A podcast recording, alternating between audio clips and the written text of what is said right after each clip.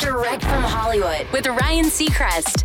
Charli X C X's last album, How I'm Feeling Now, was a very twenty twenty project with the U K hitmaker writing and recording the entire thing by herself under quarantine.